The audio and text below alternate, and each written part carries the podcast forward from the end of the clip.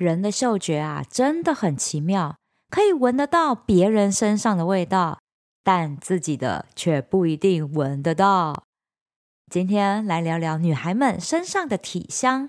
虽然我们不是传说中那飘散奇异香气的香妃，但可以运用天然精油来调香，让我们拥有自然好闻的质感香气哦。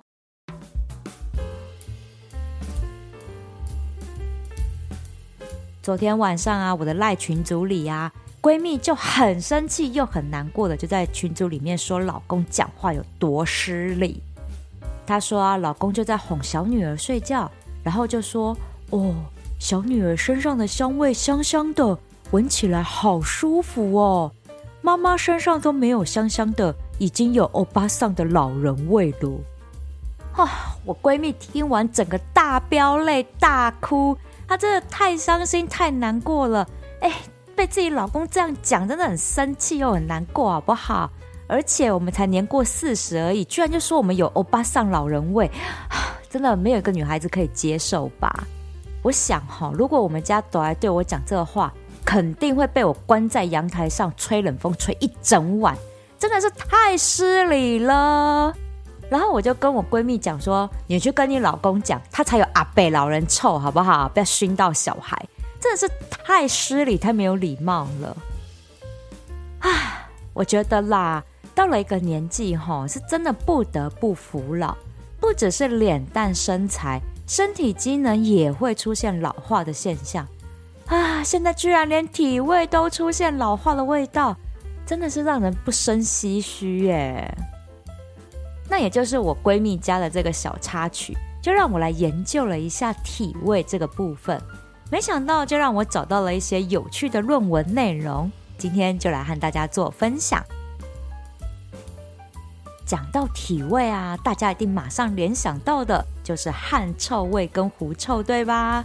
哦，讲到这个啊，我就想到以前高中发生过很好笑的事情。我以前高中啊，就是男女分班嘛，然后到了高二，因为我们是第一届，所以我们各个班级呢就自己集资来装冷气，让我们可以在炎炎夏日里好好专心念书。然后有一天下午呢，到了第三节课的时候，打完上课铃了。然后老师们就纷纷的走进教室要上课嘛。那我们班的班长呢，正准备要喊口号敬礼的时候，就听到隔壁男生班的女老师站在走廊上高声尖叫。她说：“我不管，你们都给我把窗户打开！你们实在太臭了，我没有办法进去上课。你们快点把窗户给我打开！”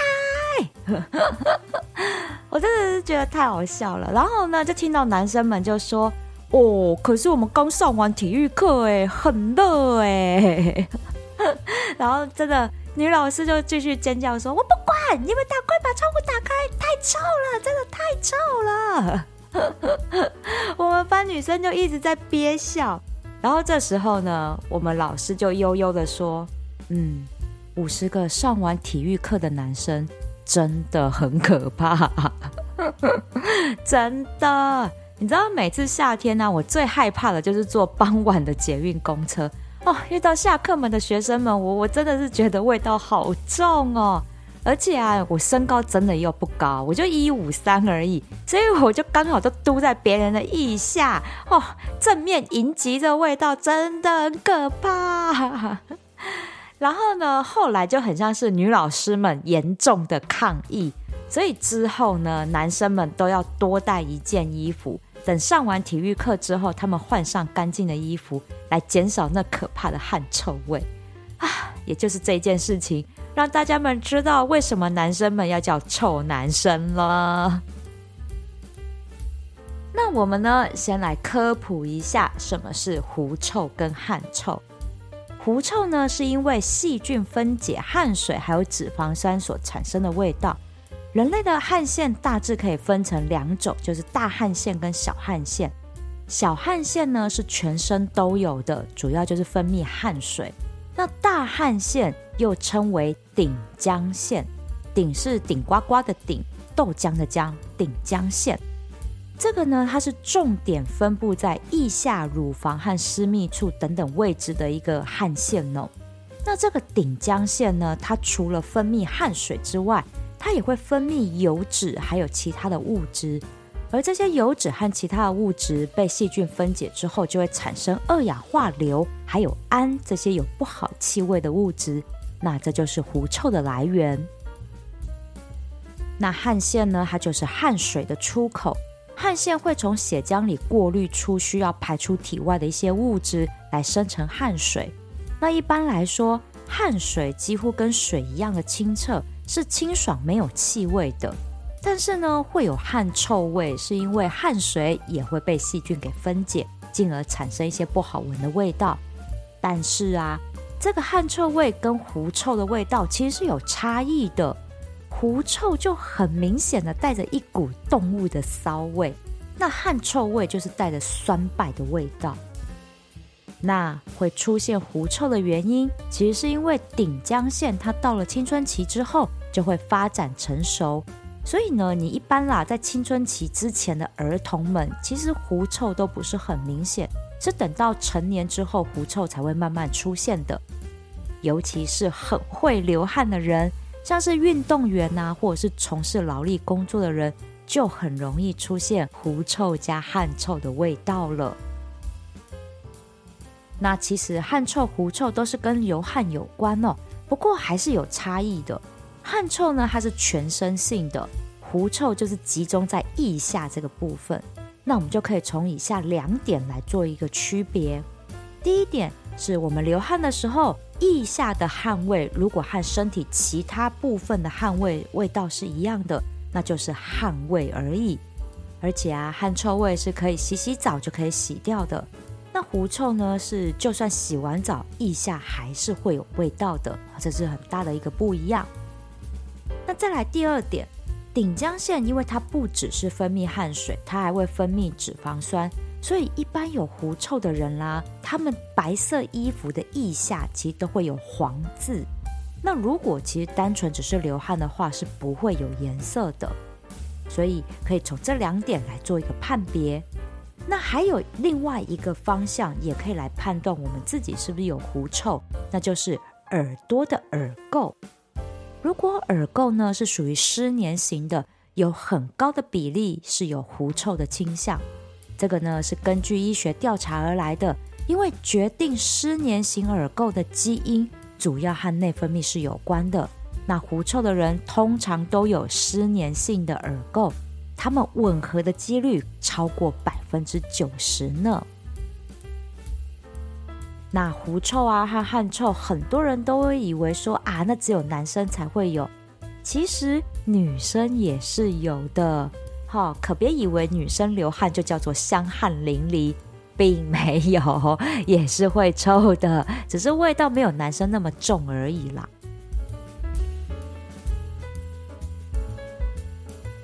那话又说回来，其实我们女生的身上是真的有体香的哦。这个呢，是根据日本乐敦制药在二零一八年发表的一篇论文。叫做女性体味会随着年龄而变化这篇论文而来的。这份研究主要是针对五十位从十岁到五十岁的女性进行研究，请她们洗完澡之后穿上同款的衣服，时间长达二十四小时，然后请男生受试者们来蒙眼闻这些衣服的味道。诶，这些男生们还真的闻到一些香气耶！而且有趣的是，不同地区的女生体香都还不太一样诶，像是德国的女生，她们身上就有木质的香味；日本女生则是桃子的味道啊。我觉得这个还蛮有趣的，不过也可以理解，因为毕竟不同的国家，他们有不同的饮食习惯嘛，所以体味不一样也是正常的。但是这个论文还没结束哦，可怕的结论来了。那根据这份研究呢，他们就发现。十几岁还有正值青春期的女生体味是最香的，那等过了三十五岁之后的香味就会消失。得了，伤心，真的青春不在了，连体香都不在了。QQ 啊，那这时候呢，我又看到另外一份日本的论文，继续讨论这个体香。那这个体香不是很香，叫做嘉龄臭。也就是老人味啦。这个老人味哈，到底是什么样的味道？其实我很少闻过，因为我的阿公阿嬷们呢，他们最后身上的味道其实都是西药味了，所以也不是那个真的是什么老人味，我就没有闻过。然后我自己七十几岁的老爸老妈身上其实没什么气息，所以我真的很难去形容老人味到底是什么。那这份论文里面就有说，老人味呢就很像一种放了很久的油耗味。哦，我就觉得这个形容词好具体哦，真的很像有在一些老人家身上有闻过这样的味道。这份论文就有提到，之所以会有老人味的产生，那就是源自于一个化学分子，叫做壬二醛。人呢是任务的任，去掉人字边，壬二醛。这个壬二醛哈，它是一个具有油腻的，还有一种蒿味的一个物质哦。这个壬二醛，它其实都是存在于品质很不好的啤酒，或者是长时间加热的食用油里面。也就是说，我们那种炸咸酥鸡炸了很多次、很多次的那种油，有没有就有壬二醛那种很油蒿的那种油蒿味，那就是壬二醛的味道。那虽然壬二醛它被存在于这一些品质很差的啤酒还有食用油里面。但是我们也在人的体味里面检测到它。那为什么会有这样的状况呢？其实是因为随着我们人的年纪增长，人体里面有部分的脂肪酸，像是棕榈油酸这些物质，它会逐渐累积。这种累积起来的脂肪酸，它会在我们体内被氧化成过氧化脂质这个物质。那又或者是呢，被我们皮肤上面的细菌给分解。进而就生成了具有老人味的壬二醛这个化学分子在我们的体表上。那也因为啦，这个是需要长时间累积才会产生的。那皮脂中的壬二醛的含量大概是从四十岁之后开始增加，所以我们年过三十五之后，少女体香就会逐渐淡去，然后取而代之的就是欧巴桑的老人味了。那也由于壬二醛，它是存在于我们皮脂中，油脂分泌旺盛的男性，很容易就会产生气味比较强的老人味。所以不要说我们女生有欧巴桑味，男生比我们更快有阿北味，好不好？真的。那但是呢，但是女生也因为体质的关系，可能比男生会更容易出现老人味。这个真的是体质的关系啦，没有办法，就性别的差异就在这儿。那既然我们都知道了，这个有老人味的人二醛，它是存在我们皮脂当中，所以会散发出老人味的部位，也就是皮脂腺分布密集的区域了。那就以下四个区域就很容易飘出老人味喽。首先，第一个地方就是我们的头皮啦。头皮的皮脂腺数量哈是身体其他部位的两倍之多，所以我们想要知道自己有没有老人味，最简单的方法呢，就是闻一闻我们自己的枕头套，因为头皮分泌的这个人二醛很容易就附着在枕头上面，听说啦，这个味道很难彻底洗干净。诶，这份论文看到这里啊，我就忍不住赶快去闻一下我的枕头套，还好没味道。哎，但是也有可能是因为久而不闻其臭啦。但是真的要常常洗枕头套倒是真的。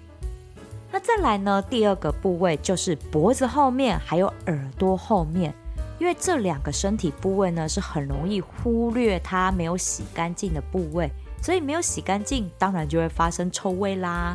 不只是老人臭，好不好？一般年纪的人，这地方没有洗干净，也都会产生油臭味的。不管哪个年纪的人。脖子后面还有耳朵后面都要记得洗干净哦。第三个部位呢，就是我们的后背背部啦。因为背部它是有广泛的皮脂腺的分布，再加上了，老人家洗澡有的时候真的很难洗到背部，因为手弯不过去哈，有没有？五十肩我手举不起来这样子，所以有时候老人家全身都有老人味，其实原因就在这里，是后背没有洗干净的原因。那这样的话，除了枕头套之外，床单上也会出现老人味的气味了。最后一个部位呢，就是胸部还有腹部啦。这两个部位哈，是女生比较容易出现，因为我们女生穿内衣嘛，那有时候呢，真的流汗什么的，就会增加细菌的繁殖，所以无形之中就会增加散发出老人味的几率来了。那既然都知道原因，也知道哪些部位会容易让我们散发出老人味，那有没有什么好方法可以减缓这样的气味飘散呢？首先呢，第一件事情当然就是要洗澡洗干净啦。因为哈，我们年轻的时候啊，汗腺功能很好，所以它可以排出充分过滤过的那种没味道的汗水。但是当我们年纪增长，汗腺退化的时候，那我们的汗腺就会分泌出过滤效果不佳的汗水。那这种汗水就会含有产生我们不好闻气味的成分在里面。所以洗澡洗干净这件事情就非常的重要了。那再来，这份论文里面也提到，我们可以透过锻炼汗腺来维持汗腺的机能。那要怎么做呢？其实就是培养每天都要充分出汗的习惯。如果在日常生活里很少出汗，那汗腺就会处于闲置的状况，那当然也会退化的比较快啦。那如果透过运动或者是泡澡来流汗，让汗腺充分的运作起来，那就可以维持汗腺的机能运作了。我觉得啊，运动真的是一个一举数得。维持健康的好方法哎，所以人吼还是要动起来才行。那第二个方法就是要常常清洗我们的寝具还有衣服。这刚刚呢也有提到了，我们的枕头套、床单啊、床罩这些都很容易沾染到我们身上的一些皮屑味道哈。那衣服呢也是如此，所以呢寝具跟衣服真的要常常来做清洗。哎，我觉得啊。真的像是床单、床罩、被单啊，这些都是大家容易忽略的地方。说实在的哈，换床罩真的很麻烦。像那个独立桶的床垫真的很重，要我要一个人搬，真的超吃力的。那如果说啦，床铺的位置是在房间正中央啊，只有床头靠墙哈，这一种三面都是空的，这个还比较好换。像我的床是三面靠墙哎。而且床架的尺寸就刚刚好密合，所以真的要换个床罩就是一个大工程，真的啊，想到就累。但是还是得换。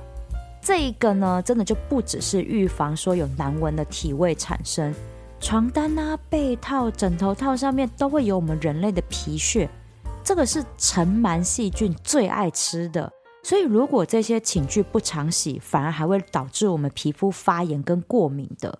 所以啊，真的再麻烦都要定期更换清洗我们的寝具哟。那最后一个呢，就是饮食要均衡啦。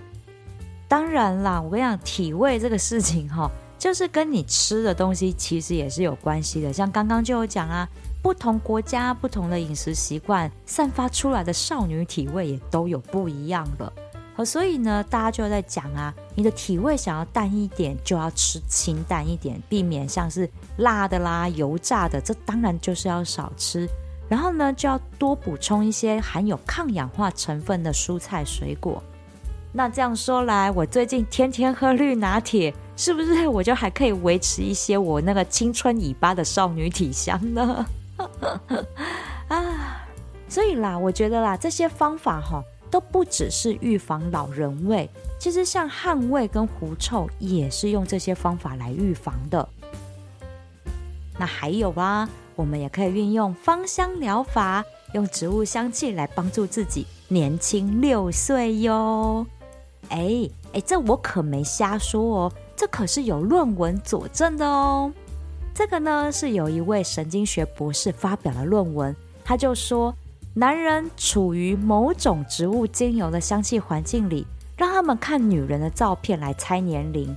没有想到啊，在这一支植物精油的香气里，男人会觉得照片里的女人看起来更年轻，而且平均下来被少估了六岁之多哦。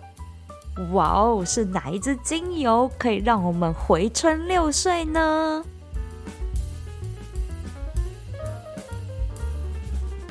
答案就是葡萄柚精油啦。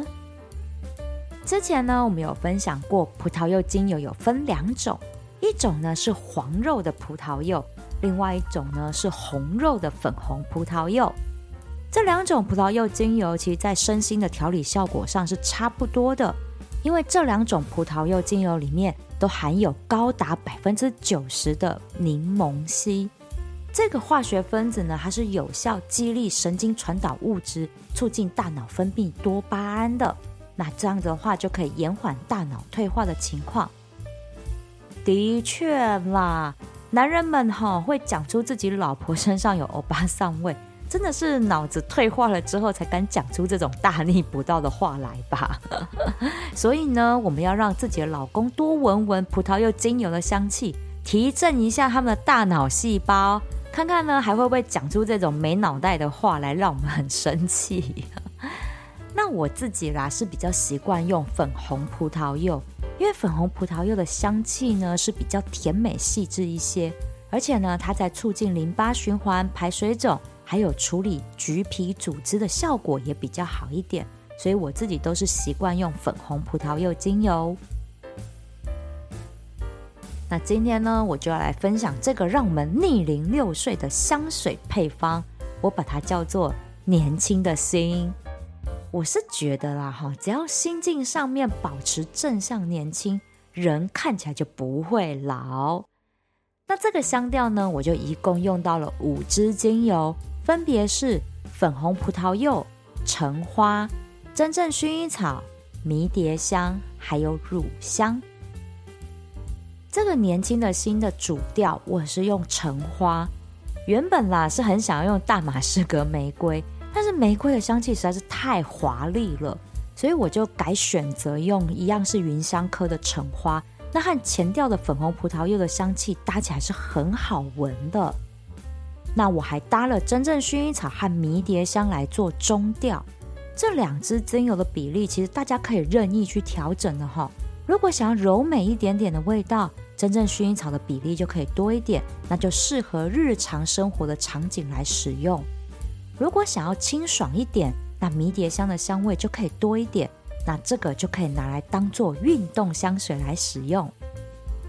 最后的尾调，我是用空灵感的乳香来做结尾，让整个香调的香气其实往上飘的，不会太沉，但是也不会显得过于轻佻。是可以衬托我们整个人是有朝气、有活力的那种青春洋溢的感觉，而且哈、我发现橙花它细致的香气会让整个香调感觉更有质感。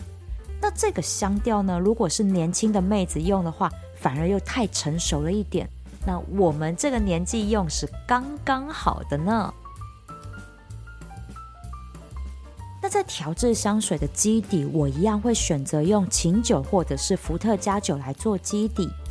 香调的配方比例呢是粉红葡萄柚百分之二十，橙花百分之四十，真正薰衣草和迷迭香它们共占百分之二十五，最后尾调的乳香是百分之十五。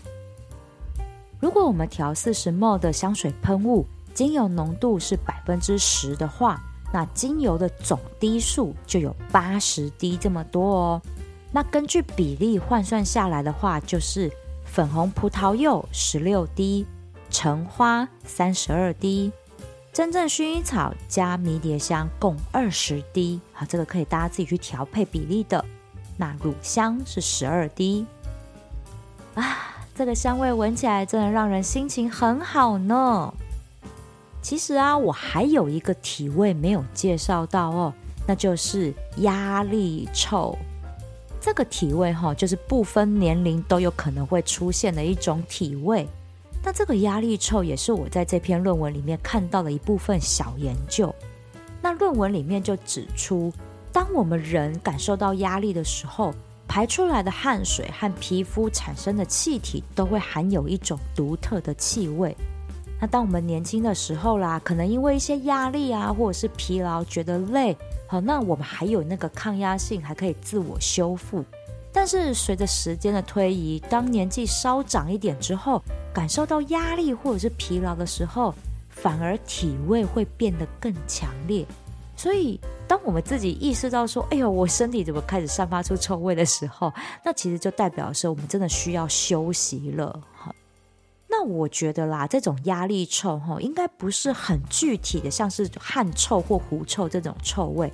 是那种脸很臭的意思吧？那应该是说啦，压力臭哈是一种说不上来到底是什么味道，但是它会让人不想靠近的一种负面的磁场氛围。像我以前坐办公室的时候啊，如果我主管压力很大的时候，很明显的就会让人家觉得靠近他，我会觉得不舒服。因为它的周身空气都会让人家觉得很闷、很很沉闷那种感觉就对了，我说不上来那个味道。所以这样想来，我觉得压力臭应该是那一种让人家觉得压力很大，然后空气感觉到很沉闷的那一种气味吧。那这时候呢，我们可以使用这个年轻的新的香调，它可以让我们大脑释放多巴胺，放松我们紧绷的心情。转换一下自己的磁场氛围，好，真的啦。有的时候遇到心烦的事情，我们反而要用正向乐观的态度去面对，这样才能够顺利解决事情嘛。你说对不对？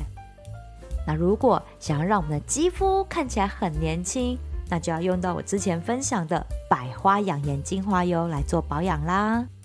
像这样用植物香气让身心都保持有活力的最佳状态。叫我们不美也很难。